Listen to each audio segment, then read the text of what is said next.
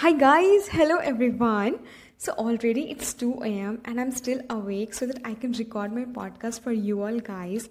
First of all, I just want to thanks to each one of you for listening my podcast, giving me your precious time. Your time means a lot to me. I'm grateful to each one of you. You know, podcast is very new thing for me. I'm not used to it you know it's still it will take time for me to work on my podcast to work on my things so that i can express my things very easily to you. Like with more clarity with more uh, beautiful words i can express myself. But I'll, but i promise you that i'll just keep working on myself and i'll so and i will uh, upload my podcast on time so that you guys don't have to wait for my podcast so on Sunday, uh, I was extremely busy because I have gone to attend the workshop. This is my first workshop that I have attended. that was all about a medical workshop. It was all about the basic life support and giving CPR. You know, that was the best experience I ever had in my life. It was the best workshop I have attended. If I have to say in one word, then I'll say it was marvelous experience of my life. Literally, I enjoyed each and everything. You know, seriously, it was the best experience. The professors were best. The way they were explaining everything to us, it was it was so nice listening to them and learning things from them. So it was all worth it. I made my Sunday a productive one. I'm feeling so good, you know uh, Saturday, I wrote this podcast.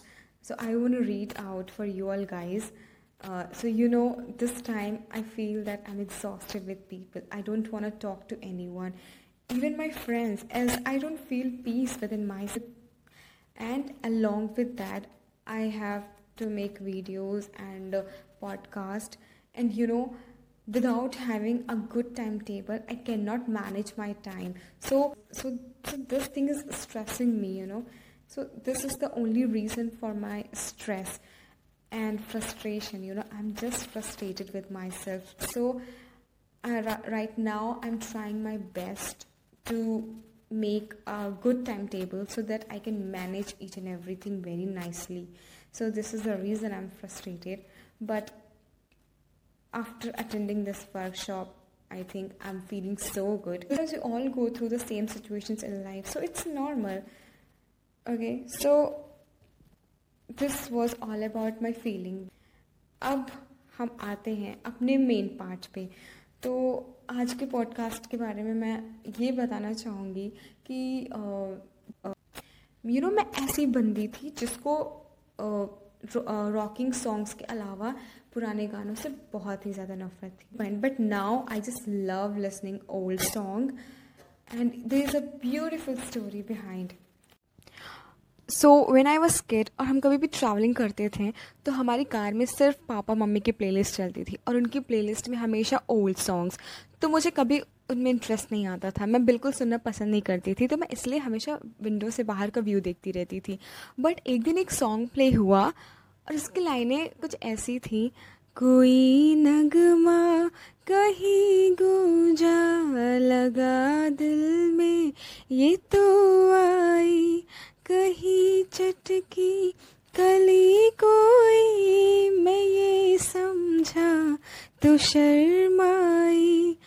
और उसके बाद एक के बाद एक बहुत सारे songs play हुए उसमें आ, ये वाला भी एक था आ, कभी कभी मेरे दिल में ख्याल आता है। और उसके बाद वन ऑफ़ माय फेवरेट एक और गाना मैं गाना चाहूँगी। तुम सोचोगी क्यों इतना? मैं तुमसे प्यार करूँ।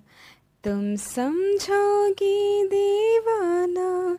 मैं भी इकरार करूँ। जो कामनेस है इन सॉन्ग्स में ना, वो आज के सॉन्ग्स में नहीं मिलती है। पुराने गानों में जो बात है कि जो राइटर हैं जो राइटर हैं जिन्होंने उस गाने को लिखा है, आप उनके वर्ड्स देखिए कि उन्होंने उस वर्ड्स में किसी की फीलिंग को इतने अच्छे से डिस्क्राइब किया है ना कि उनके वर्ड्स इनफ हैं। वो भी इतनी खूबसूरती से डिस्क्राइब किया है ना कि ऐसा लगता है किसी ने ऐसे दिल निकाल के रख दिया हो। तो मुझे लगता है ना कि जो बात ओल्ड सॉन्ग्स में है ना, वो बात न्यू सॉन्ग्स में या रॉकिंग सॉन्ग्स में नहीं है। There is a reason behind कि हम ओल्ड सॉन्ग्स को एवरग्रीन सॉन्ग कहते हैं। एवरग्रीन सदाबहार गाने, जो आप हमेशा सुनना पसंद करेंगे। और लिटरली आई फेल्ट दैट मैं वो इंसान थी जिसको रॉकिंग सॉन्ग पसंद थे। कभी ओल्ड सॉन्ग पसंद ही नहीं आए बट अब मेरी प्लेलिस्ट में ओल्ड सॉन्ग्स ज़्यादा हो गए हैं रॉकिंग सॉन्ग्स कम हो गए। Very happy to get connected to my roots first of all आप कोई सेलेक्टिव हिंदी सॉन्ग सुनिए। और अगर आपको अच्छा नहीं लगा तो कोई बात नहीं आप अपने रॉकिंग सॉन्ग पे वापस आ जाइए my work to give an advice, but it's not important to implement on each and every advice. So that's okay. Uh, so this was all about the today's podcast. I hope you like it. Thank you.